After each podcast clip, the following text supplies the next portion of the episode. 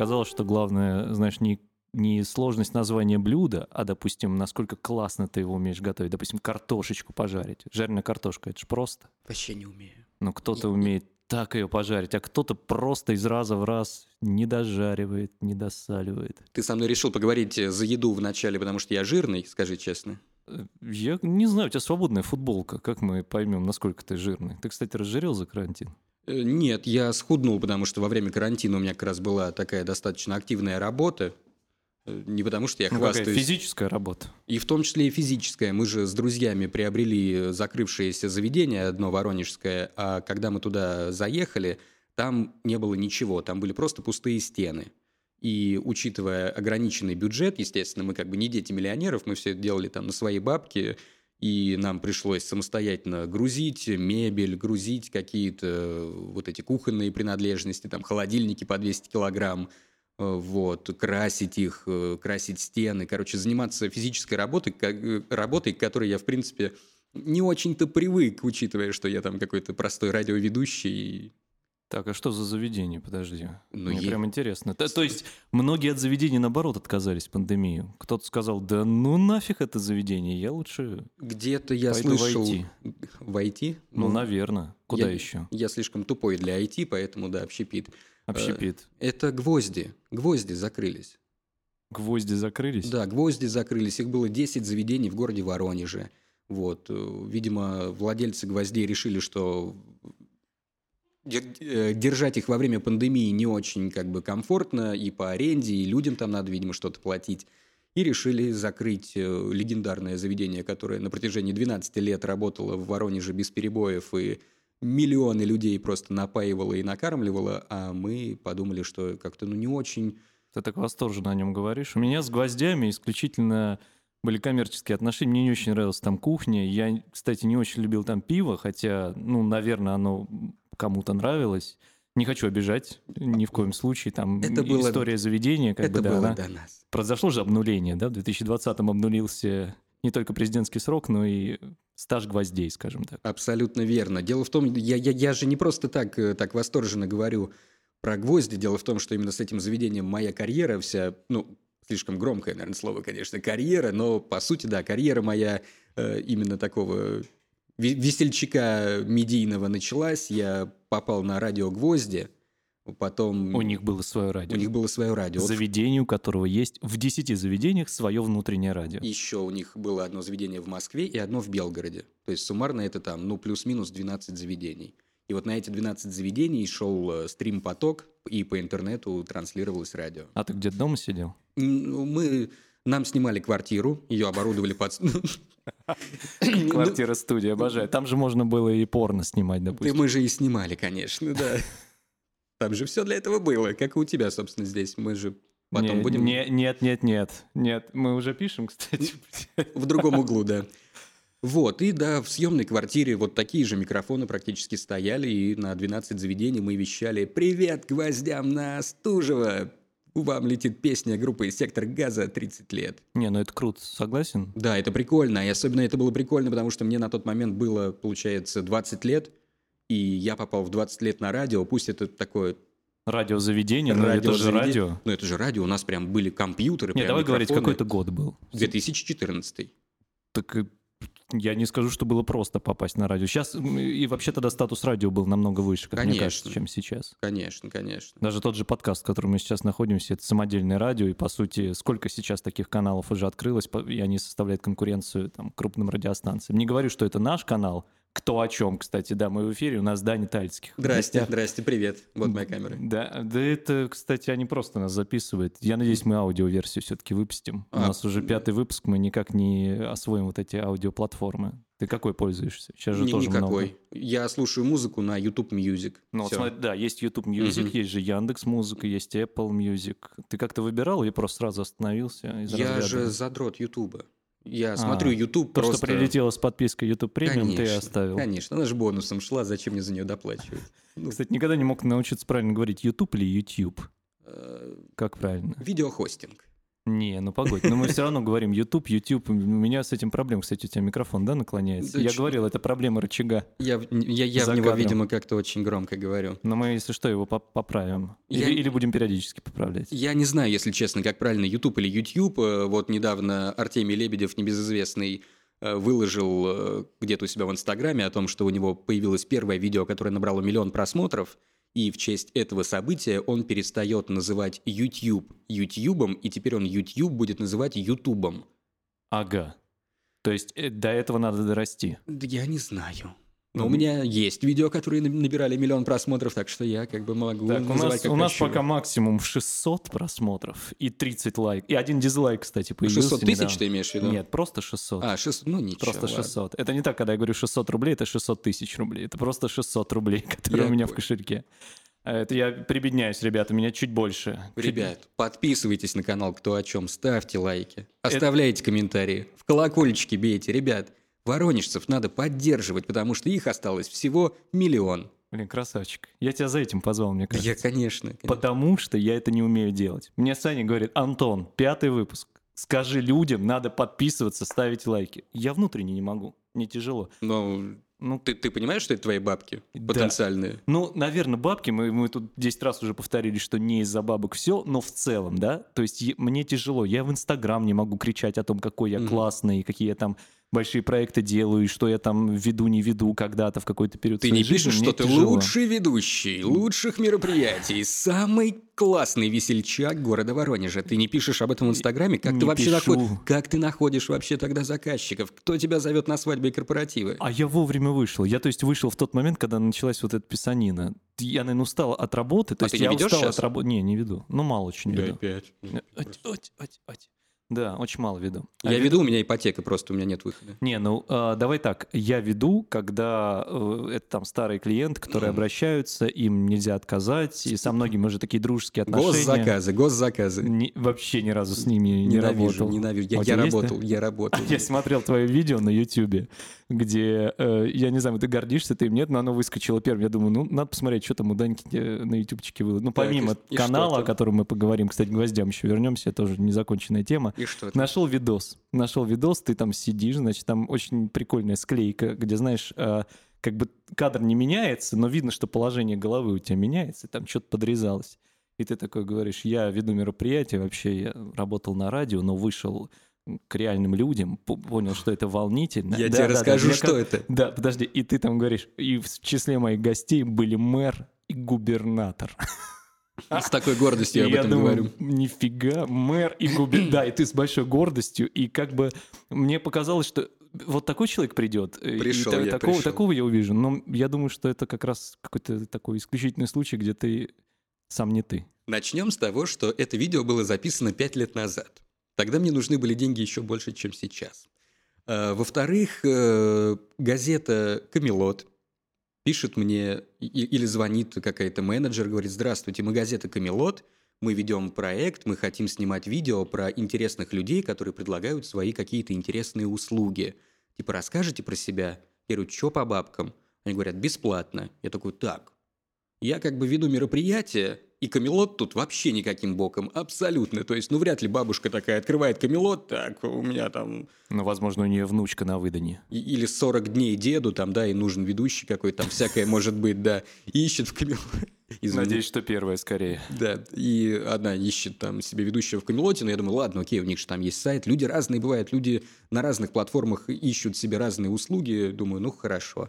Вот, и мне решили вот э, скинуть какую-то анкетку, которую я предварительно там прогнал, и было там самые крутые, самые вот там запоминающиеся мероприятия. Я подумал, что да, ну вот у меня там было недавно какое-то м, к- какой-то сейшн. Был на этом мероприятии Гусев как раз, и я такой думаю, ну, я же видел Гусева, я же стоял с Гусевым на одной сцене, может быть... э, Он же улыбался, когда я шутил про маму. Я не шутил, ты что, там все Да? по планшету, там на этих мероприятиях все только вот э, в рамках того, что Шутки, тебе... которые одобрил Гусев. Шутки, которые одобрила женщина, которая работает на Гусева, вот эти вот, знаешь, есть э, помощник помощника помощника, которому доверили очень важное э, задание написать... Представляешь, такой помощник по чувству юмора, конкретно. Вот э, представляем себе вот этих женщин, да, они существуют, и вот как раз эти помощники по чувству юмора пишут вот эти подводки, да, без юмора, естественно, конечно же, какой там может быть юмор, о чем ты говоришь. Ну и э, для тебя внутренне ты гордишься такими вещами? То есть у Нет. тебя на мероприятии был ну, статус гостей важен или ва- важнее, насколько вот ты э, эмоционально кайфовал в моменте? Нет, для меня вот на мероприятиях это вообще абсолютно не важно. Я как бы, мы, мы с тобой люди такие, которые знакомы с другими людьми, которые, ну, являются. Но я не люблю слово там звезда, не звезда. Ну, короче, мы с тобой имеем какое-то отношение близкое к людям, которые, да, считаются какими-то высокопоставленными. И я причем не говорю про государственные какие-то структуры, я больше вот про медиа, про э, раз- развлекательную сферу и прочее. Ну, И- популярными ты имеешь? Популярными, да. И для меня гораздо приятнее там сказать, что, грубо говоря, я там бу- бухал с Меладзе или там ходил в баню с Меладзе, чем я постоял на одной сцене с Гордеевым. Там. А, ну я, по- я понял. Не, не по этой линии, не по линии этой- партии ты Не идешь. по линии партии, а по линии вот именно какого-то прикольного личного отношения. Для меня это гораздо важнее. А как тебе вариант, когда люди фотографируются со звездами, просто стоят со звездой, и как будто они знакомы, но на самом деле это в моменте он подбежал, можно с вами сфоткаться. Вот я такими фотографиями никогда не гордился, я фотографировался только с теми, с кем лично, ну, хотя бы разделил рюмашечку или трапезу. То, о чем ты говоришь, разговорчик. у меня было один раз, в самый первый раз, когда я приехал в, в славный город Сочи в 2011 году, когда мне было лет 17, наверное, впервые на КВН, когда я не видел никого, кроме Юлии Ахмедовой, в принципе, живьем, вот из таких вот людей, более-менее из телевизора, и тут ты приходишь там в дайнер, да, и ты видишь всех этих чуваков. Там Коля из Бака, тут Демис Карибидис ходит, там где-то Галустян в пальто прошел весь в золоте, и все такие, ой, Галустян на самом деле зазнавшийся, он-то тут вот на экране, типа такой весельчак, а так он вообще, блин, там все ларьки держит. И вот, вот ходишь и смотришь, как будто ты находишься в каком-то мире, э, как, как будто ты в Лас-Вегас приехал, ты в Лас-Вегасе. А потом, да, там год, Ну и два, ты три. сразу проверяешь, сколько у тебя памяти на телефоне, типа, и хватит ли сфоткаться со всеми, или А надо телефоны, выбрать... а телефоны в одиннадцатом году сам помнишь какие, то есть там с, с Ласточкиным сфоткался, потом про- проходит Коля из бака Ласточкин, оп, удалил, извини, извини, Ласточкин. На- нам важнее Нам Колян. важнее Колян, конечно. Кстати, про Галустян ты вспомнил. э, Ребята еще начали из импровизации, когда только ездить в Москву. Мгм. У них э, вот эти все закадровые репетиции Мгм. были, и шоу-то, ну, я не знаю, знаешь ты историю, нет, там они пристреливались очень долго. Ну, Знаю, Сначала в знаю. интернете должно было выходить, то есть там три года все это готовилось. И Шастун э, рассказывал историю, когда он э, к продакшену комедии э, подходил, и в этот момент подъезжает какая-то машина, чуть ли не бронированная, с тонированными стеклами, и просто оттуда выходит там в каком-то кожаном плаще в пол Миша Галустян, там в черных очках. Он говорит, ну вообще абсолютно другой образ такого милашки, там, Просто пушистика, который директ- сидит в жюри в КВН. Директор Анапы приехал, Да, да? да, типа того, типа того. Вот, э, да, Галустян скорее вот про эту историю. Вот я еще 9 лет назад, да, про, про это все слышал, сам это все видел. И, конечно, да, мы по первой ходили, со всеми фоткались, со всеми подряд. А потом мы, когда стали играть в КВН, уже стали так или иначе с людьми там э, притираться. Какие-то люди параллельно с нами становились известными. Ну, в смысле, мы не становились известными, но люди, с которыми мы там в той или иной лиге играли, потом попадали в телек, и они уже там становились какими-то там звездами, полузвездами. И ты понимаешь, что вот эта грань, она стирается. Нет людей, которые... Вот кем бы ни был человек, пусть это будет там, не знаю, э, Джим Керри. Джим Керри там для кого-то вообще кумир и невероятный человек. Или вот если что-то Ну там- ладно, ты не пройдешь мимо Джима Керри. Слушай, я пройду мимо Джима Керри, если он, грубо говоря, сидит э, в кофейне и пьет кофе. Я никогда А, не, ну в этом плане да. я не подойду к Джиму Керри и не скажу, о боже мой, ты же Джим Керри, потому что я понимаю, сколько таких долбаков, как я, подходят ежедневно к Джиму Керри, и как Джиму Керри в его годы хочется отдохнуть.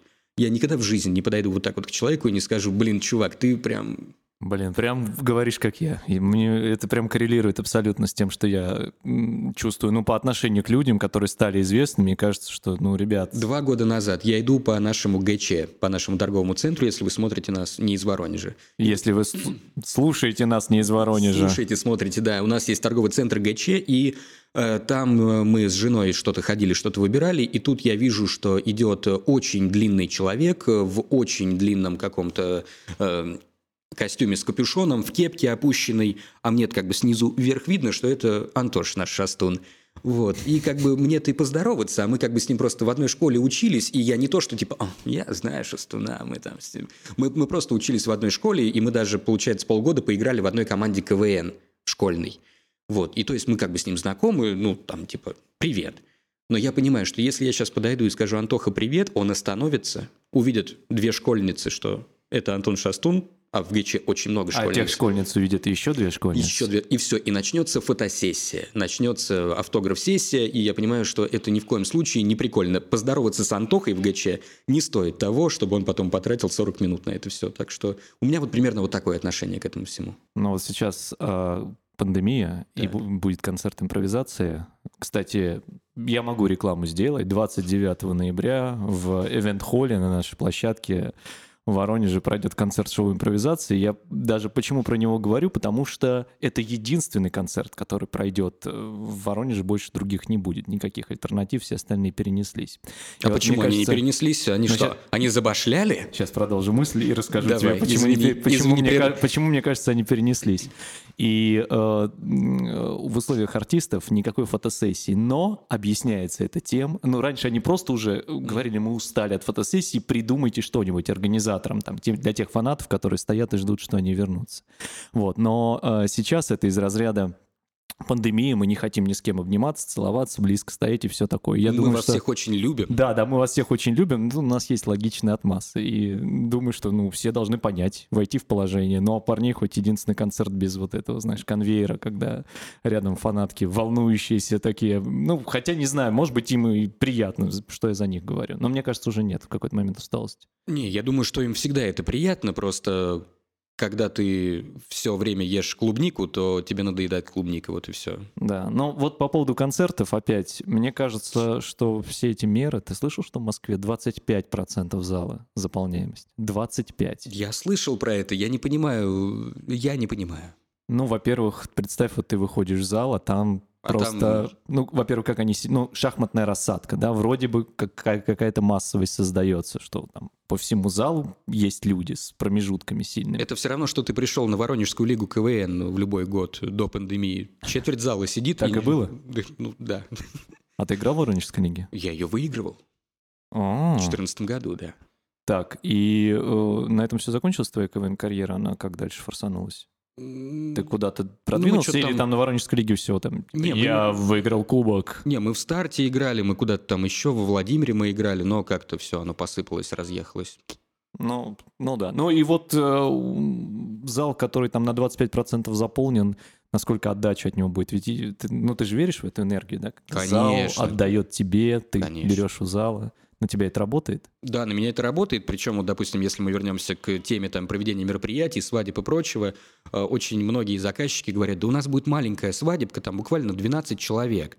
И люди это говорят, думают, что типа ты им сделаешь скидку. Типа, а, ну если работает для 12 людей на банкете, то, ну, 4200 и все, и я ваш как бы. Так это на самом деле сложнее. Это в 500 тысяч раз сложнее, чем у тебя сидит 100 человек там, или 150 человек вести мероприятие на маленькое количество людей, когда у тебя вообще никакой отдачи, когда там жених, невеста, бабушка и, и дедушка, и, и все.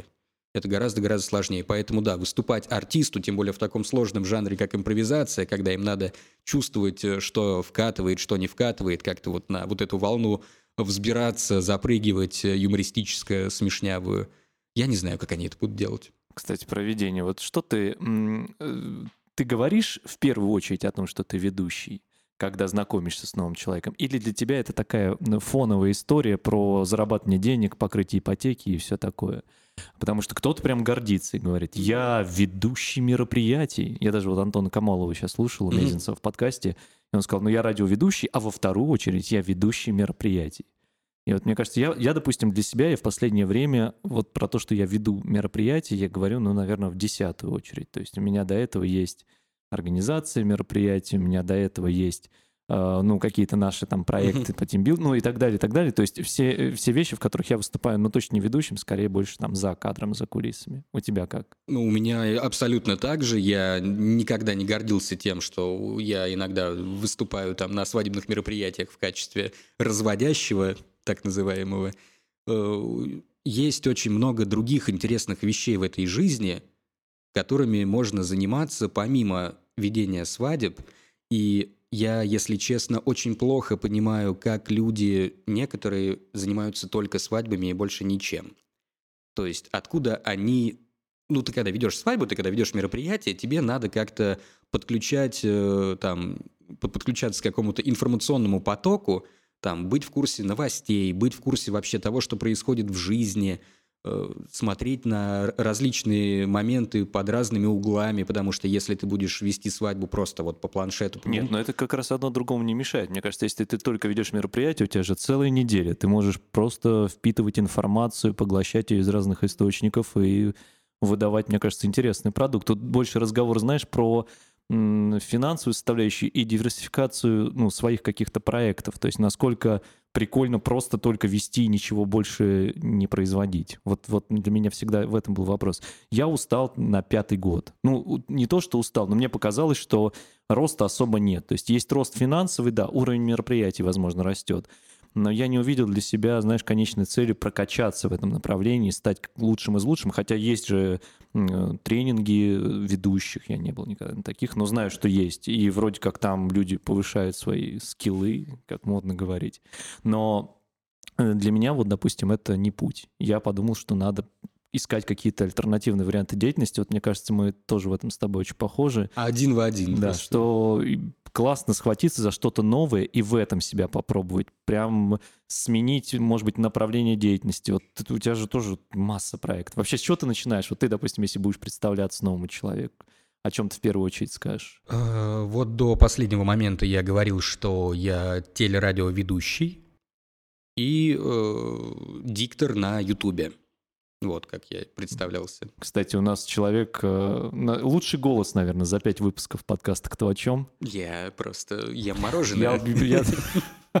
А я просто все больше комплексую, думаю, как мне по бархатисте. Не, я мы уже с э, Саней тоже обсуждали, у нас же есть аудиоподкасты mm-hmm. в Воронеже, не знаю, слушал ты, нет, Алексей Комаров есть такой фотограф, фотограф да. да. Фотограф у, него, у него есть подкаст, и а, Леша, тебе привет, у тебя сладкий голос, мы так решили, такой ласкающий слух. Ну, э, там подкаст исключительно про фотографии и про какие-то mm. вот аспекты этой деятельности, но очень хорошо звучит. И я подумал, ну, уж на кого равняться, то на Комарова буду, буду говорить вот так. Мне все не получается. но теперь у тебя новое. Так, ты работал с голосом как-то специально? Нет, абсолютно. Вообще никогда. Это генетика. Ну, то есть вот он всегда был таким? Да. да. Не было фрикативного «э», Воронежского. Нет, не было. Воронежского. У меня немножечко неправильная челюсть, мне надо поставить брекеты, поэтому Валерия Дюма, жди меня к себе. Лучший ортодонт города Воронежа. Да, я знаю некоторых звезд, которым она и не только брекеты, виниры запилила там, или с ее подачи. По кайфу? Ну, ты можешь посмотреть, ты тоже знаешь этих людей. Ну, я даже примерно предполагаю, да, про каких людей идет речь. Ну, просто я, да, интересовался, все говорят, что, типа, идти за брекетами, идти клерки, поэтому, как бы, да. Деньги лежат, времени нет, я к тебе приду поставить брекеты. Вот. Это, это что, интеграция сейчас была? Подожди. Ну, как как она выглядит? В зависимости ребята, от скидки. В зависимости от скидки, которую Лера мне сделает. Uh, у меня неправильное строение челюсти, мне надо поставить брекеты, и тогда многие звуки, которые у меня сейчас все равно звучат немножечко неправильно, они станут обратно. Ну, то есть ты про какие-то свои проблемы знаешь и даже... Конечно. И я даже знаю, как мне поднапрячься, чтобы их э, скрыть, чтобы микрофон вообще этого даже не понял я не знаю, сколько ты уже роликов озвучил. Слушай, ну у нас вот сегодня вышел 170-й еженедельный дайджест. 170 170-й. То есть я придумал их Мне вводить. Кажется... И, и то есть только 170 еженедельных дайджестов, плюс переводы, плюс мы сейчас ввели по четвергам еще авторские видео, типа просто там, что такое грузовик Тесла Сэмми? И все, и там 15 минут мы рассказываем всю информацию, которая есть у нас про этот грузовик Тесла Сэмми. Твоим голосом? Моим голосом. Как говорит чертяк. Так, ну и э, это же тренировка. Это же тренировка, уже 170 выпусков, получается. Насколько к 170-му ты еще видишь какие-то проблемы все равно?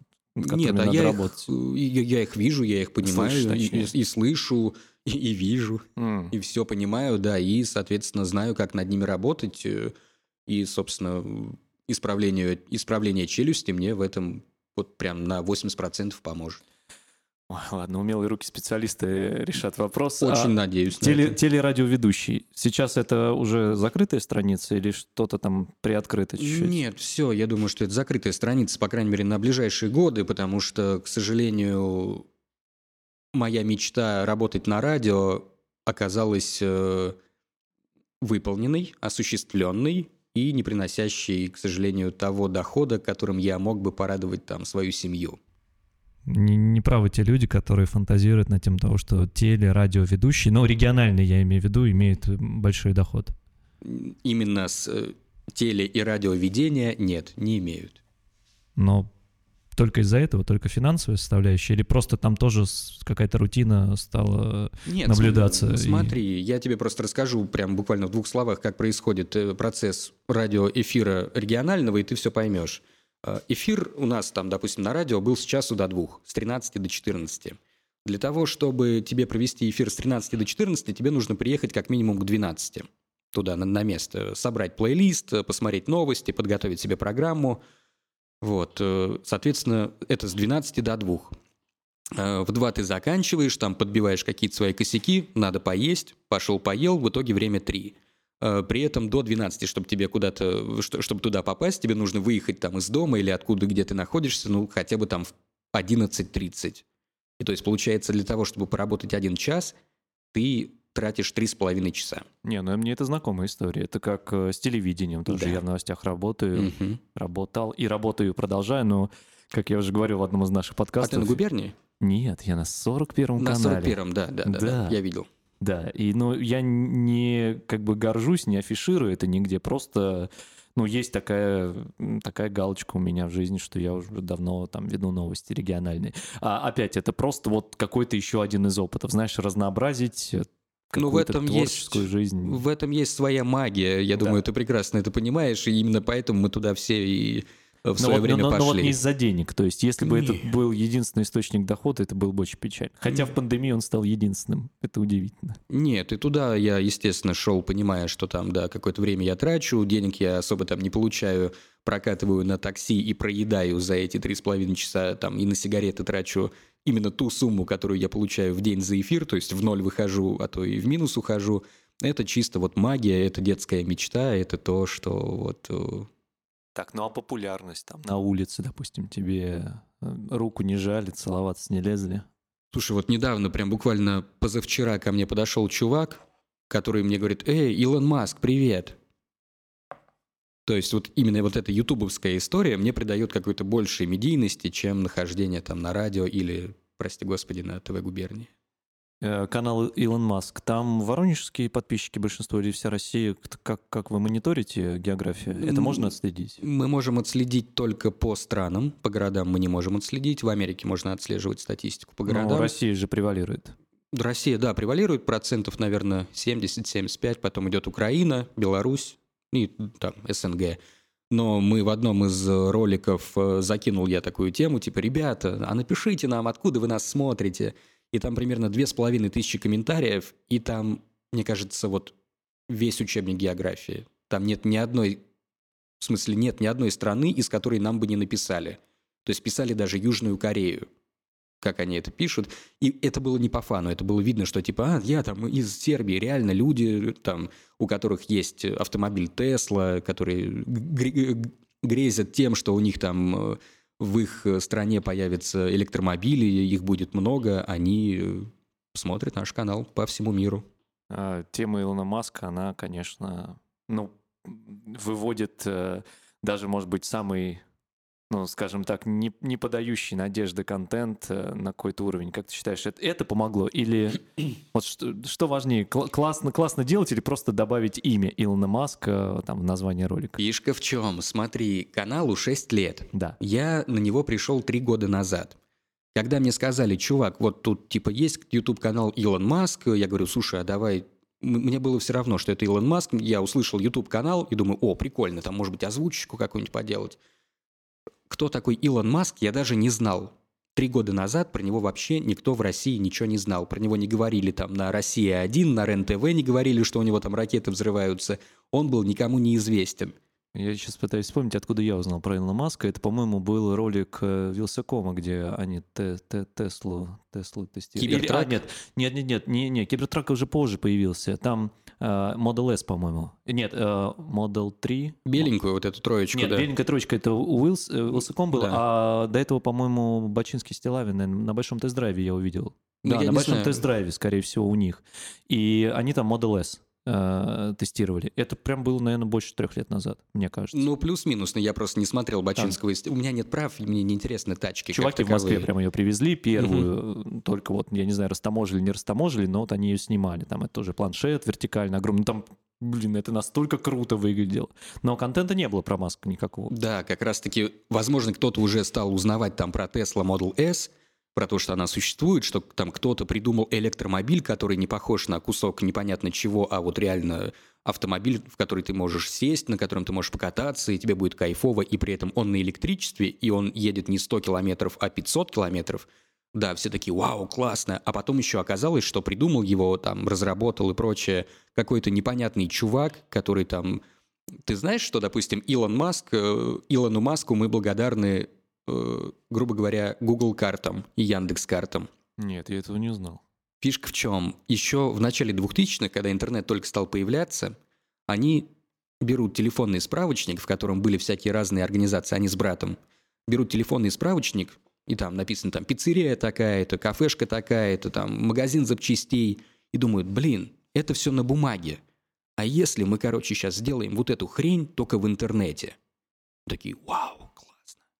И тут они отправляются по этим пиццериям, по этим автомастерским. Говорят, ребята, смотрите, мы сейчас делаем платформу, мы добавляем ваши контакты, и люди из дома на компьютере могут, короче, посмотреть там, э, где вы находитесь, прям на карте, посмотреть ваш телефон, позвонить вам, заказать у вас пиццу, купить автозапчасти. И люди такие, вы что, дебилы, какой нахрен интернет? 20 лет назад это было. Вот, они все-таки развили эту тему, потом продали ее, и вот так вот они Кстати, пользуешься Google картами? Э, Яндекс. Или Яндекс, да? Яндекс, Яндекс. Я тоже Яндекс. Просто в России они Я пробовал Google, лучше. пробовал. Кто-то мне прям рекомендовал, говорит, да попробуй, тоже нормально, но все равно как-то в России это Яндекс больше просто заточен под Россию. Поеду куда-нибудь там в Европу когда-нибудь, и может быть мы поедем в Европу, вот, и там, да, скорее всего, буду пользоваться Google. Но для Европы я раньше скачивал приложение Maps.me, знаешь такое? Да, да, да. И там можно было оффлайн карты загружать, но сейчас, по-моему, у Яндекса это тоже возможная история. И у 2 ГИСа. И, у два- дво- кстати, 2GIS я так вот почему-то и не освоил. Странная штука. Странная, да. Для меня это тоже странновато. То есть она появилась, а я ее удалил с телефона, потому что она дофига весил. Вот это для меня был критерий. Но он, наверное, подгрузил как раз тебе оффлайн Воронеж ги- э, целый гигабайт. И... Ну, может быть, да, вот это что-то там много всего было, я подумал, не, Яндекс, нормально. Останемся в Яндексе.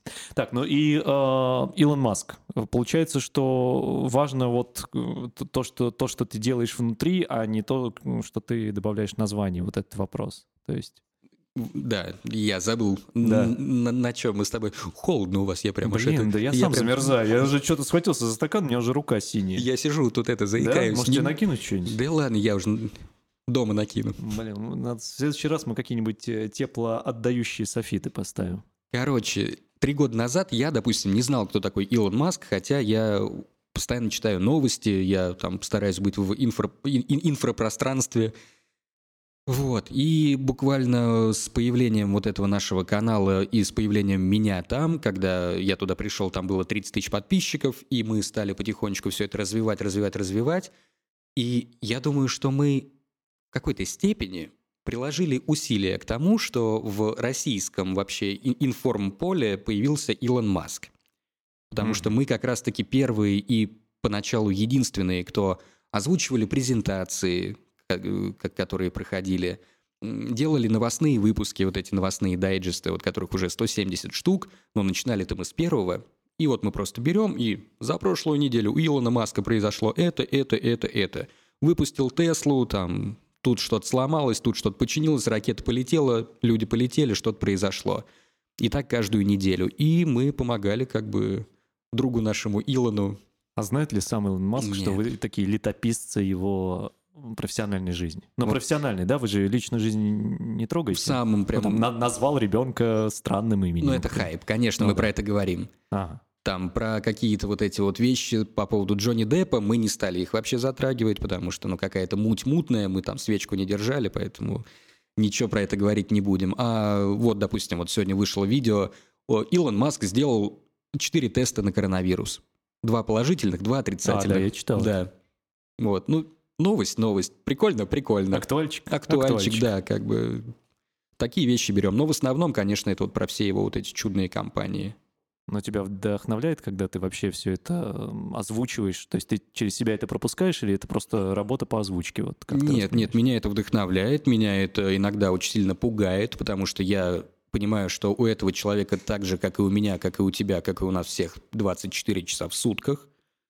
И я там, когда делаю в день, там, допустим, какие-то 2-3 больших дела, я уже все, я просто прихожу, я умираю, а я понимаю, что у него там 5-6 компаний, которые занимаются одна тачками, вторая ракетами, Нейролинк занимается разработкой искусственного интеллекта там и чипов для этого мозга, Борин Company бурит тоннели где-то под Лас-Вегасом, еще там какие-то штуки есть, там кепки, огнеметы он продает. И я думаю, как ты, вот ты, ты в каком вообще мире живешь, как у тебя время течет? Как это можно все делать? И меня это пугает, я, я не понимаю, как это вообще. Я не помню, мы, по-моему, летели с семьей в- на отдых куда-то в Турцию. И, ну, знаешь, впереди стоящее кресло в самолете, там вот эти журнальчики. Мгм. В одном из них я почитал статью про Илона Маска. Мгм. Она такая была интересная, типа Илон Маск сошел с ума, перегорел, там вот такой был посыл, и что он ну, реально там очень много работает, очень много проектов, и приходит на планерки, э, там, не знаю, совет директоров, вот эта вся история, и какую-то там чушь несет, его люди не понимают, он куда-то пропал. Ну, отдавала желтухой, но ты э, думаешь, в принципе, а и- имеет ли право человек, который вот так загружен, чуть-чуть сойти с ума? Мне кажется, имеет. Так абсолютно. я в этом вообще уверен. Я в этом уверен, что именно так все и происходит. Потому что вот, допустим, мы сейчас э, по поводу заведения, которое мы приобрели, мы приобрели его с моим лучшим другом, получается, на две семьи. То есть как бы я с женой и он с женой. И мы, У вас семейный бизнес. да, у нас э, семейный бизнес на две в, семьи. в формате группы Абба. Да, да, да, да, да. А Они были белые, черные? Или это вообще не важно в наше время сейчас? А, Не, по-моему, они были светловолосые, шведская группа. А, да? шведы. А, Да, да, да. а черными были Бонни М. Да. Я, я их путаю постоянно. Так вот, эм, мы э, всем этим занимаемся на две семьи, и у нас бар. У нас не космическая компания. У нас не автомобильная компания, которая делает электромобили. У нас просто бар в Воронеже, который, в принципе, даже отлажен был годами. Просто нужно было взять и вернуть все в ту же струю. Мы иногда сходим с ума. Я вот могу сказать, что мы иногда сходим с ума, мы иногда ругаемся, причем ругаемся как вот там внутри своих семей, так и там друг с другом. Не то, что там ты тварь и бросаемся Но тарелками. у вас, а- по сути, четыре учредителя. да, да. И у нас бывают конфликты. И у нас иногда вот просто я прихожу домой, меня вот у меня какие-то панические атаки начинаются. Ну, я, я- Я, сейчас подумал, если бы у вас был еще черный кто-то из вас и азиат, то, получается, вы бы соблюли правила американских корпораций, которые, знаешь, в совете директоров сейчас должны быть обязательно представители. то есть там- ты считаешь, что гей и лесбиянка у нас А. уже есть в составе, да? Кстати, Ты на это намекаешь. Я понял, Антон, я понял, да. Спасибо за подкаст, ребят. Так, подожди, но мы должны сказать, что мы ведем эфир из э, гетеросексуальной столицы Черноземья, город Воронеж. Так что Самый нас не- никто не заподозрит. Самый непротивный город России. Вот, и я про то, что когда на тебя скидывается, сбрасывается какой-то такой груз э, ответственности, груз каких-то там принятий решений и прочего, конечно, ты начинаешь э, съезжать с катух. А когда это многомиллиардные компании, многомиллиардные в долларах компании, я думаю, что можно простить человеку, что он иногда там может э, как-то на кого-то прикрикнуть или там сделать какую-то странную вещь. Так, ну мне теперь заинтересовал ресторанный бизнес, бар, барный бизнес. Барный бизнес. Барный бизнес на четверых. Это интересно. Вы сейчас в начале пути, получается. Да, мы вот на данный момент отработали полтора месяца. У нас прям на днях появляется наконец-то алкогольная лицензия, и тогда мы прям начинаем работать в полную силу. Потому что гвозди это, да, не только пиво, но еще... Мы можем про это говорить? Да, мы можем про все говорить. Мы же на Ютубе. Ну, на Ютубе, да, да. я, да. кстати, не матерюсь в подкасте, это удивительно. Я за кадром иногда бывает у меня матерные словечки, ну что-то я здесь, а все остальное можно. А наверное. я что-то и не подумал даже у тебя спросить изначально, потому что я как бы матерюсь и, Да? и- и вообще прям Но этого не мы уже стесняюсь. без мата достаточно долго с тобой общаемся. Может быть, не будем, Антон, ты не будем отходить от заданного вообще не против? литературного настроения нашей беседы. Ты очень выглядишь как человек, с которым вообще не хочется материться. Такой вот комплимент тебе сегодня дня. Thank you. Very much. Я должен был сказать спасибо, бля. Так, Так, и э, вы, получается, в начале пути. Да, мы в начале пути, мы вот только-только разгоняемся. К сожалению, вот эта вот вся э, коронавирусная история не дает нам э, в полную меру, в полную силу прям сделать то, что мы могли бы сделать. Э, У нас нет вечеринок.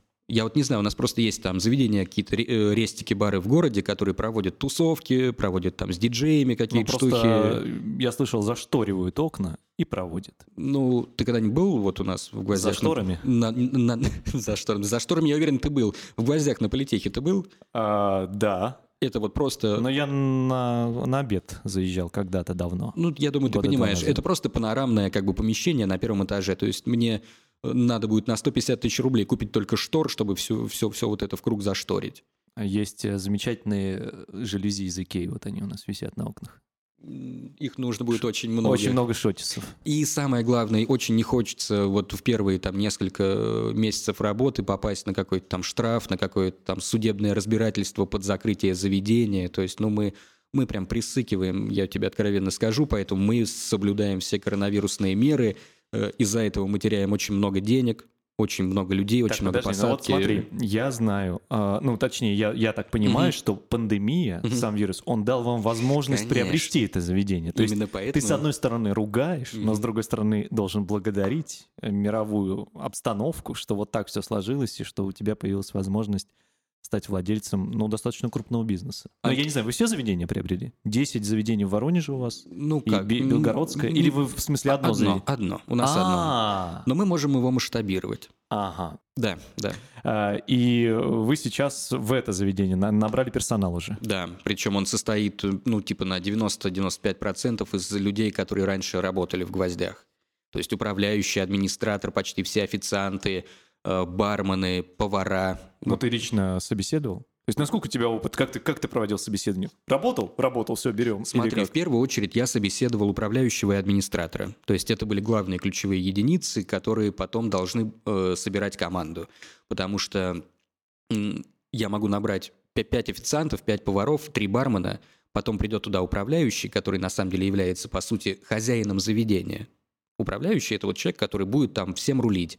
И он мне скажет, «Э, ты собрал мне говнокоманду, я не могу работать с этими людьми, поэтому главное было найти вот этот вот именно административный ресурс, а этот административный ресурс мы уже потом вместе подбирали там э, линейный персонал Но штат укомплектован. полностью. Платишь зарплату. Конечно. А, Ну, не я лично плачу, у нас есть бухгалтер. Но сейчас уже что-то заведение начало приносить. Мне? Ну, Ну, в смысле, не- не- нам, ну, учредителям? ну, учредителям вряд ли, я Нет, думаю. вообще ни копейки. Но персонал уже... Получает, да, полноценную зарплату, да. Но, но ты веришь в этот проект? В принципе, насколько вот э, прикольно в, кризисную ситуацию а, стартовать с, такой бизнес-инициативой, скажем Ты так? понимаешь, когда мы узнали, э, как, что гвозди закрылись, я подумал, моя первая мысль была, что это какая-то маркетинговая история. Типа, А, вот, как, как Sunlight закрывается. Sunlight, да, да, Такой да. звонок от гвоздей, ребята, мы закрываемся, и там через 10 лет то же самое. Абсолютно верно. Я думал, что это именно так, но потом э, друзей-то знакомых оттуда много, и все сказали, да, нас вот нас рассчитывают, выкидывают на улицу, и все закрывается, все заведения там возвращаются в аренду. И мы такие, блин. А вот у меня вся моя молодость прошла с этими гвоздями именно не потому, что я там пробухал, а потому что я там проработал и на радио, и первые свои мероприятия я там вел, ну и прибухивал тоже, что греха таить. Короче, для меня это вот прям такая очень э, большая часть моей жизни. И э, друг... Но, но это как, допустим, а, а, уже надо ухаживать за родителями, знаешь, ты сам вырос, они тебя вырастили, допустим, гвозди.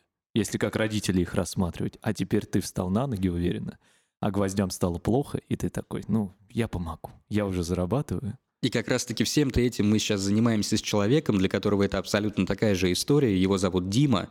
Э, Дима работал бренд-менеджером в этих гвоздях, потом там он рос по карьерной лестнице, короче, ну для него проект гвоздей это вот прям его, это его душенька.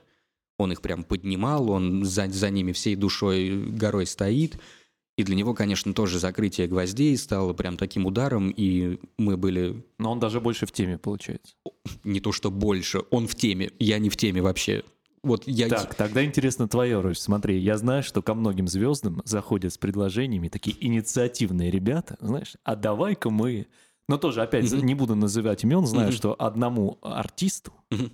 юмористического mm-hmm. жанра предложили ну, открыть э, какой-то... Да. Не, э, не доски, а какой-то этот... Эм... Ну, мы говорим про э, вот этот полицейский с Рублевки, большой парень. Не-не-не, э, про него вот эту историю я тоже да, знаю, да. да. Я сейчас говорю там про совсем так, угу. того, кого я ближе знаю, чем этого... Угу Угу. Вучича, Дучича, как у него фамилия? Мухича.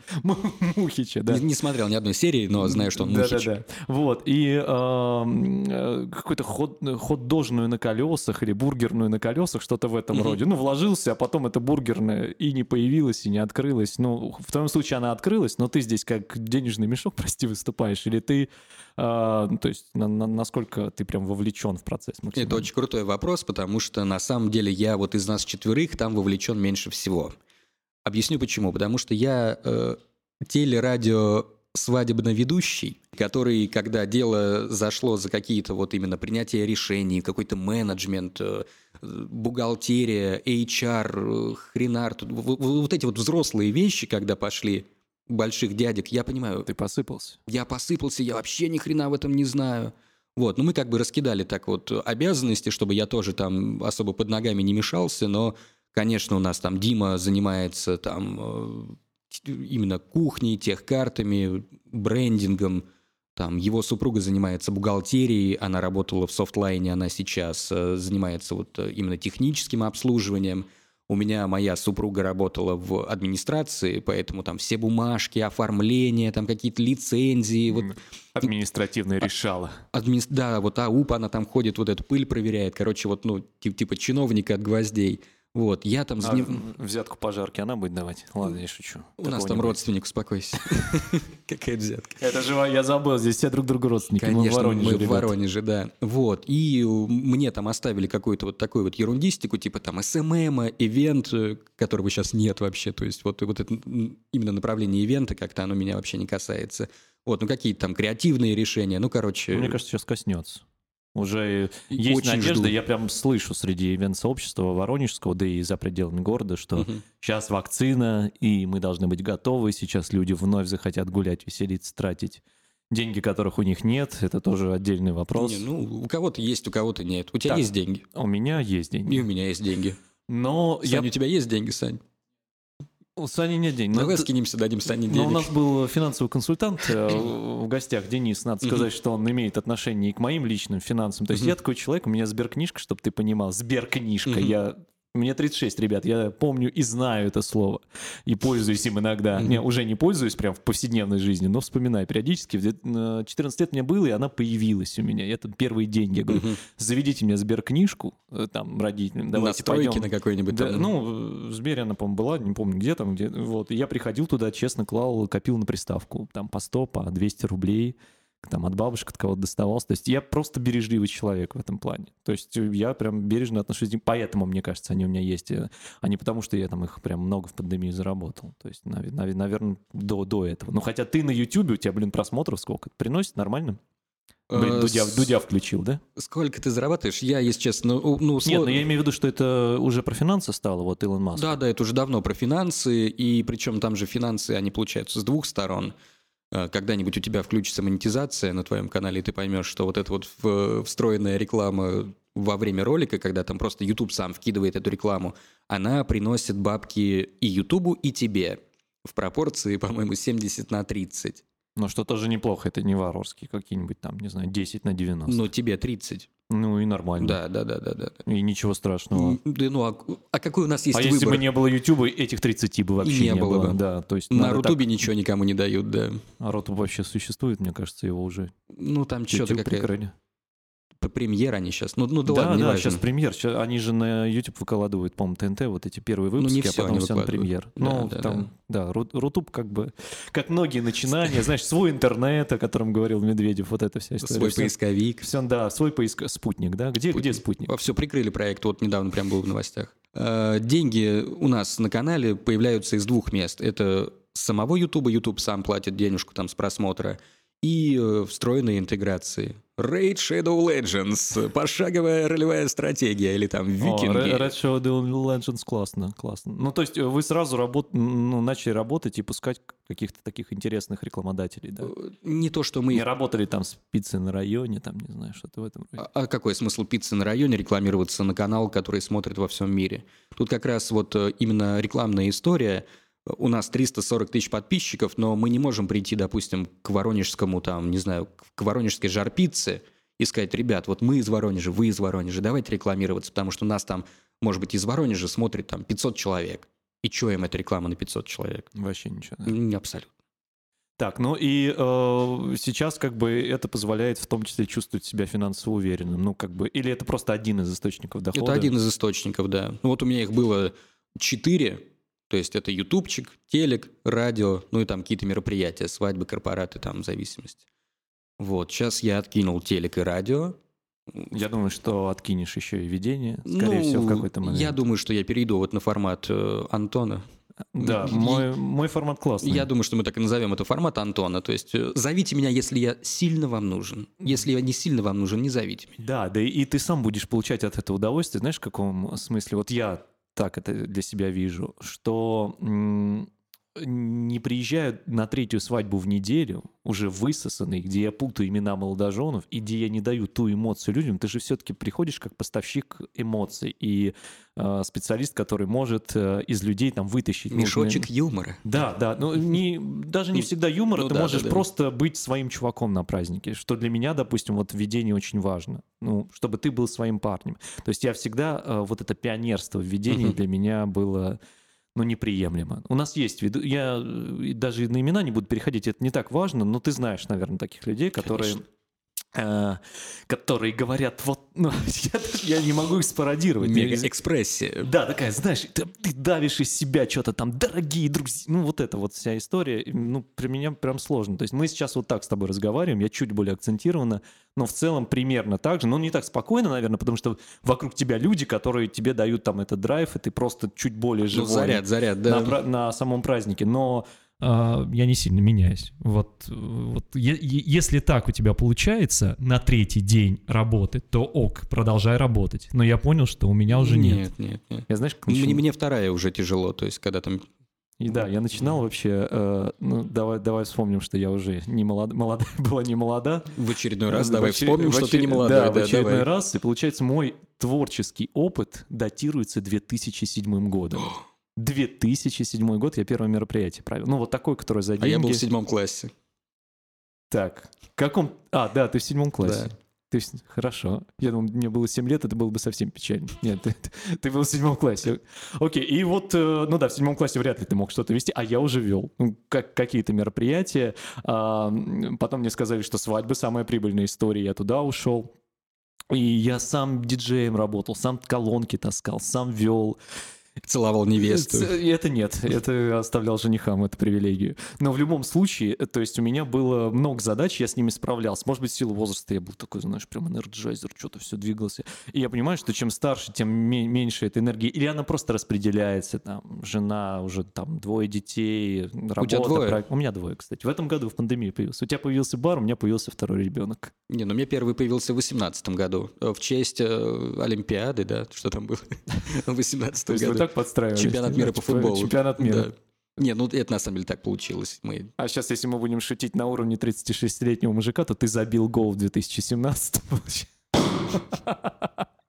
Антон, ну что, что тебе сказать, Антон? Ну, Слушай, у меня сейчас молодые партнеры э, по бизнесу, э, тоже объединился с ребятами, потому что понимаю, что мне нужен, и в том числе нужен импульс. То есть, э, и, и, и потому что, вот знаешь, я... ты, как- ты закостенел, ты Да, всё. да, да, да, да. Это, на, это нормально абсолютно. То есть я вообще обожаю партнерство в бизнесе. Мне кажется, что когда ты сам что-то делаешь, ты больше ошибаешься. Ну, на троих всегда проще разделить ошибки, во-первых, ну и победы тоже приятнее с кем-то разделить.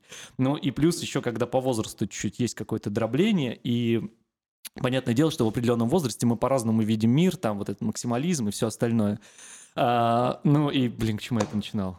Про что Похвастаться, что а, у тебя молодые не, партнеры. Не-не-не, 36 а, лет люди про так шутки, делают. Про шутки, про шутки, что мы начинаем шутить, я понимаю, насколько я скобрезничаю вообще. Вот, Слушай, во, я, я тоже этих, люблю я думаю, Блин, это старый дед пришел. Вот я всегда вспоминаю какого-нибудь мужичка, папиных друзей, там, у папы есть вечно молодой друг, такой дядя Валера, угу. знаешь, он жигало. У него все время там меня, то есть папа уже там стабильно, сколько они с мамой лет вместе, давайте вспомним, мне 36, ну, 34 года уже, угу. да, получается. Не, подожди, мне 36, значит 38. 38, 38 да, да. 38 лет. И э, а дядя Валера такой, и у него всегда такие шутки, знаешь, типа, оп, оп, оп, про женщин, там что-нибудь про секс и все остальное. Я думаю, не превращаюсь ли я в такого человека. Нет, Антон, ты очень, я, я не могу вспомнить это слово, когда вот э, типа культурный, но, но не культурный, а какой? Вот ты очень интеллигентный. Вот, я забыл слово интеллигентный, прикинь. Но это, наверное, так в, публичном э, поле за, за предел. Не, ну я интеллигентный. Не, в смысле, вот ну. в общении с друзьями, наверное, да. Да, вот ну, в общении с друзьями, с людьми, там, как я веду, но это не всегда касается там каких-то шуток. Но с дядей Валерой я так наваливаю, да? С дядей Валерой я просто не даю ему продохнуть. мы как-то отмечали мой день рождения там, на, скажем так, в загородной зоне. И э, я что-то орал, мне уже 30! Там э, поставили колонку. Сектор газа играет. Да-да, 30 лет, вот это все. И там, да, день рождения. Мне потом сосед пишет и говорит, Антон, никогда не слышал тебя таким, но было приятно узнать, что ты как бы можешь заявить о себе. Я говорю, ну вот А так. пишет в Одноклассниках, да? Не, в WhatsApp, В WhatsApp. WhatsApp. А, не в Вайбере. В Вайбере, блин. Тогда все встает на свои места. Я удалил Вайбер. Я удалил Вайбер. Да? Да. Кто тебе там писал? У меня было два человека. Папа и э, мой друг Игорек. Я не знаю, почему мы там с ним переписывались. Мне писал, по-моему, там вообще только один человек. Это директор э, Воронежского детского радио. Он должен мне денег. Да? Да. Я провел мероприятие День ребенка три года назад. Они мне обещали э, заплатить либо рекламу. Э, не рекламу, не заплатить. Но я, кстати, хочу с них рекламу стребовать. У нас сейчас детское направление развивается. Витя его зовут даже? Да, да. Вить. Я к Вите приду. Витя, я, мы, я иду за тобой. Мы знаем, где ты сидишь, Вить. Да? Знаете? Да, я знаю, да. Ну, ну ладно, какая да. разница где? Ну, в общем, вот так, директор детского радио. Ну, детей не кидает, кидает взрослых на деньги. Детей нет. Но мы тоже были детьми.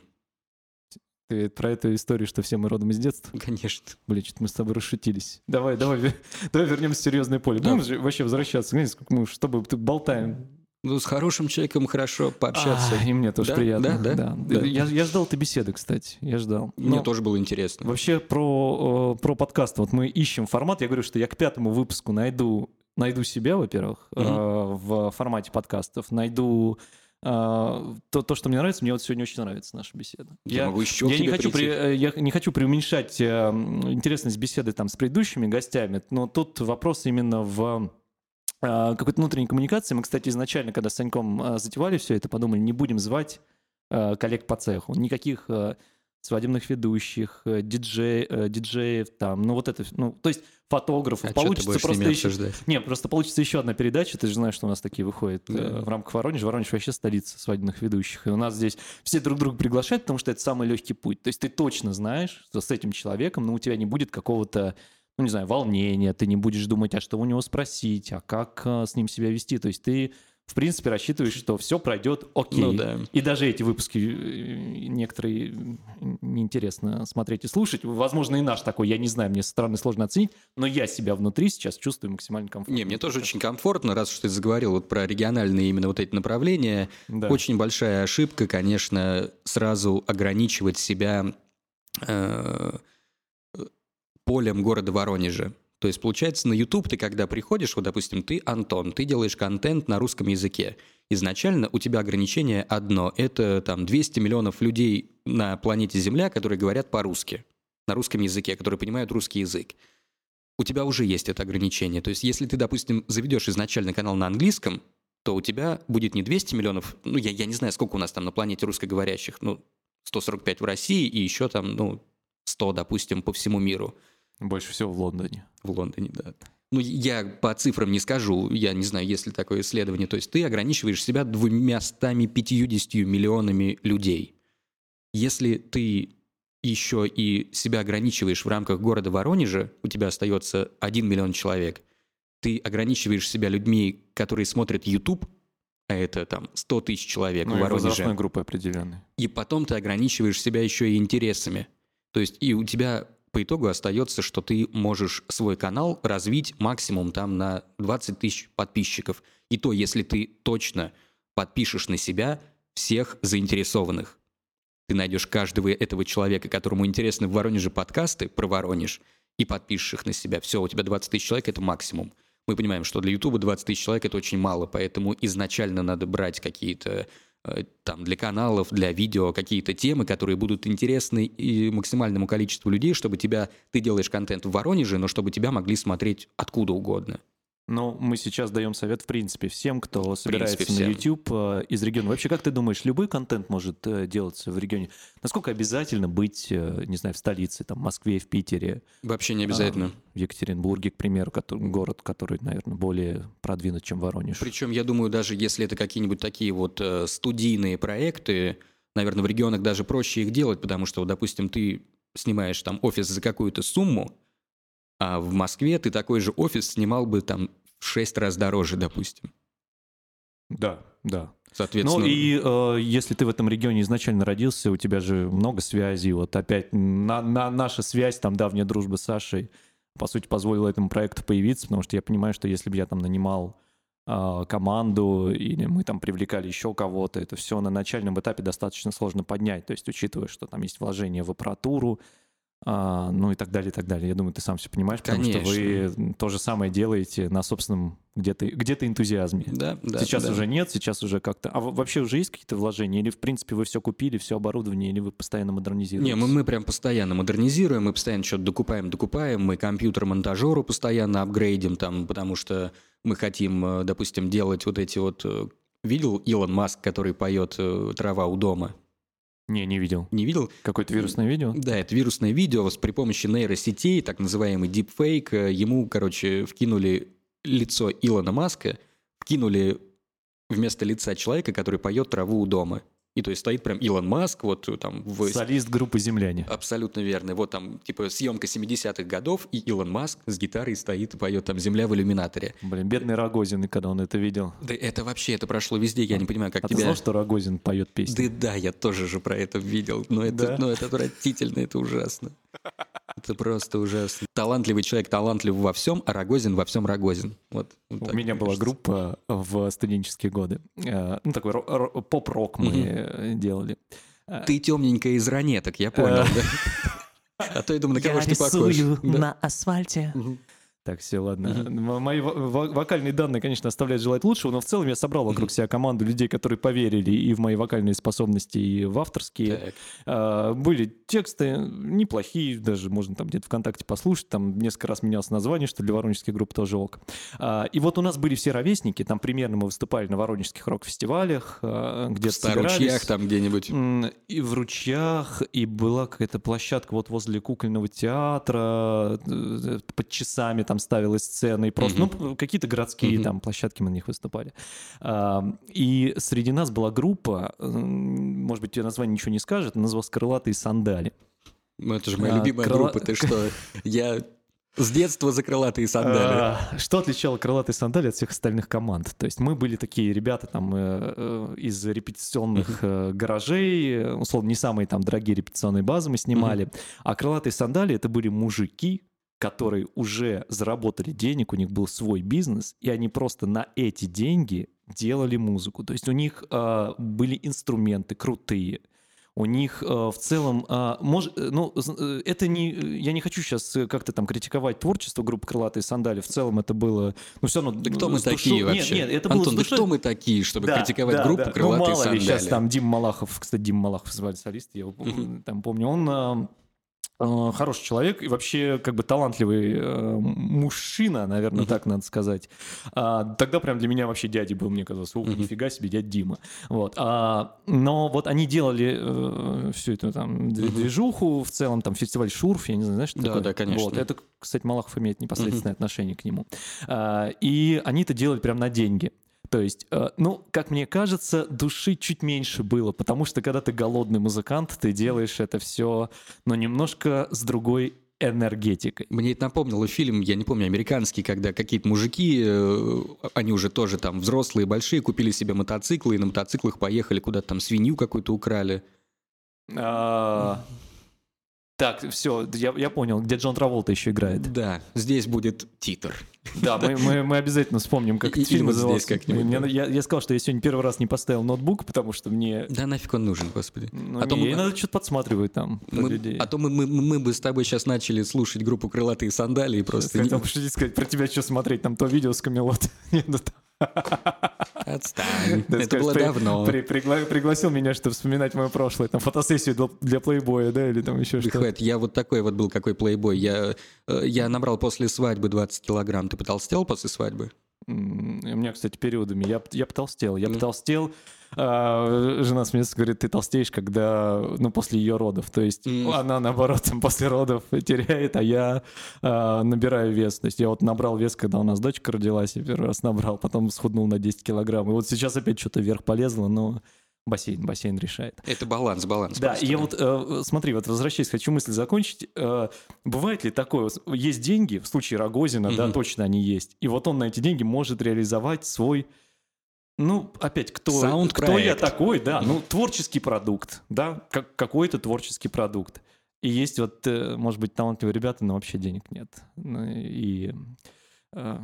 Мы, мы, мы про каких ребят говорим? Ну, не знаю, где-то там в Воронеже пишет музыку прикольно, но вот нет э, финансовой составляющей. Я думаю, почему вот так такой дисбаланс? Знаешь, вот здесь есть деньги, и вот вот это выходит, а вот что-то хорошее не имеет финансовой это. Слушай, ну, ну это типа же... философский вопрос, да? Это что философский, мне да, вопрос такой. Ну, я понимаю, что ты психолог, да, у тебя... Да не, не психолог, я э, рассуждаю на тему творчества вообще, насколько в творчестве полезны деньги или не полезны, насколько они мешают или не мешают. Ну, творить. давай вот сейчас оценим, кто у нас сейчас самый популярный, там, Тима Белорусских, вот эти вот все ребята, Джонни.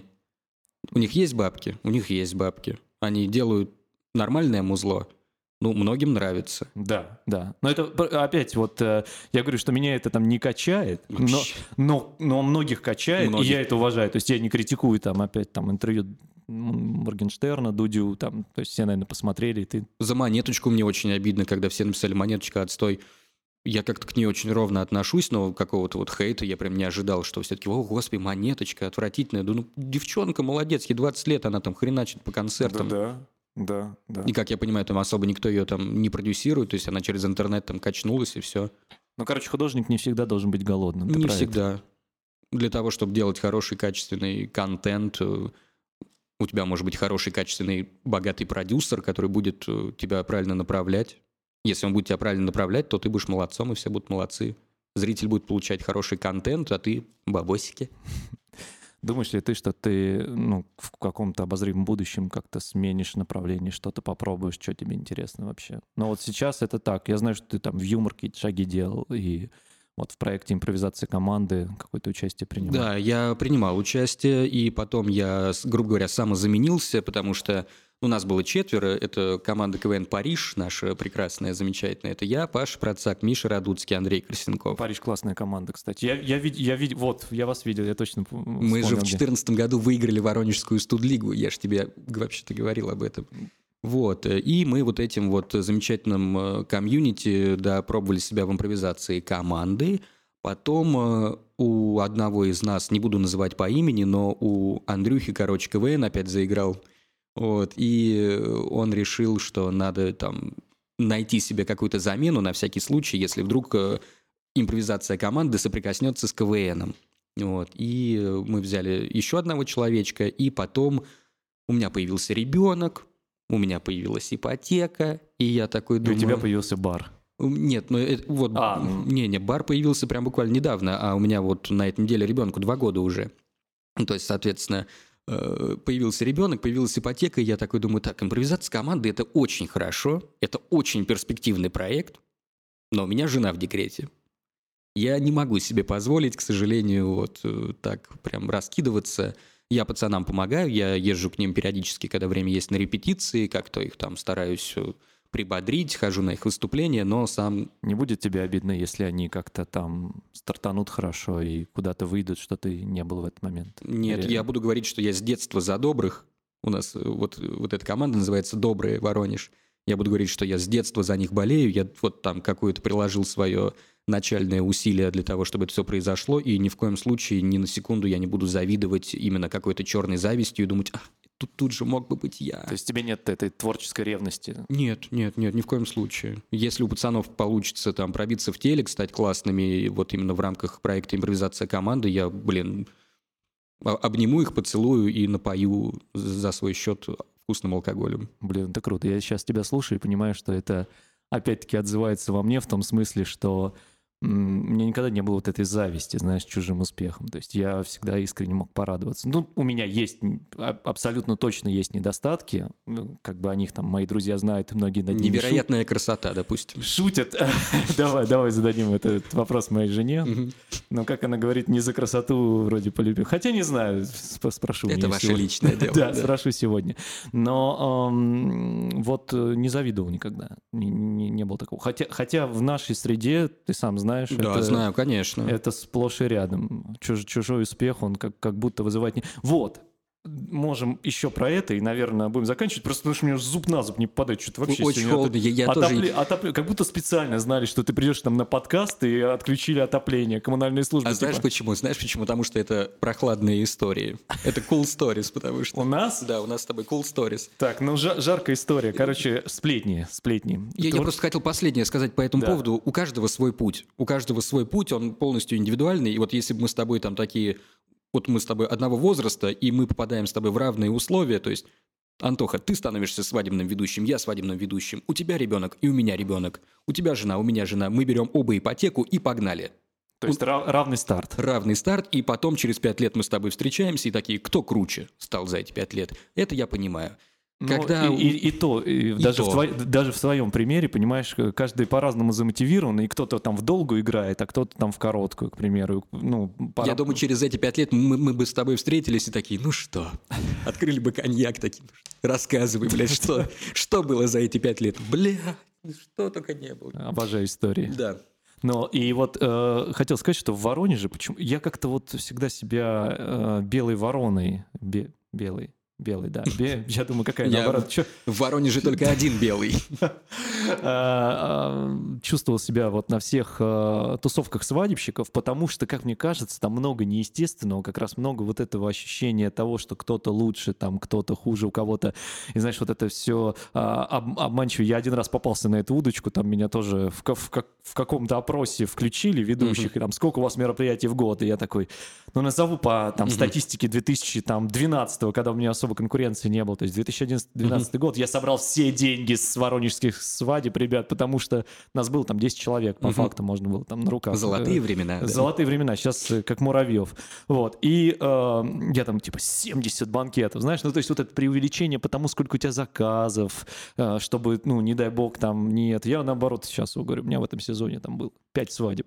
Пять свадеб, ребят. Ну и нормально. Живем дальше. Все хорошо. Ну, там в этом сезоне понятно, что, наверное, больше ни у кого и не было. Может, может было, конечно. Не, ну у кого-то, может, и было там подпольные какие-то. Но, опять-таки, мериться заказами. Ну... Да, вот я вообще вне, вне этого. Вне этого. И хочется, чтобы ну, просто всем хватало работы, все делали ее хорошо, потом, ну, как-то ты встречаешься, и, э, ну, вот так же легко, как, э, допустим, в сегодняшней беседе. Но мне кажется, это, это еще и потому, что мы с тобой, опять-таки, диверсифицируем свою э, деятельность, не сосредотачиваемся. Ну, и ты юмором на... занимался, я юмором занимался, там, у тебя какие-то креативные проекты, у меня креативные проекты. Мы, мы, может быть, братья с тобой, Антон. Так, и сейчас танец должен быть в конце. Конечно, слон выйдет. Саша, найди индийскую музыку, Индийские пожалуйста, женщины. нам поставь, и мы э, будем э, под нее заканчивать. Дань, э, круто, круто. Посидели. Ру- рука у меня очень сухая. Во-первых, смотри, какая от санитайзеров. а, к нам приходил а, Костя Дебликов, который человек-киборг. И я сжал его руку и говорю, слушай, у тебя хотя бы руки от санитайзеров не сохнут, потому что, а сегодня еще так холодно, мне вообще... А ты у него не спрашивал, он, он их протирает? А, да, он, да, он сказал, это как бы это надо делать, обязательно.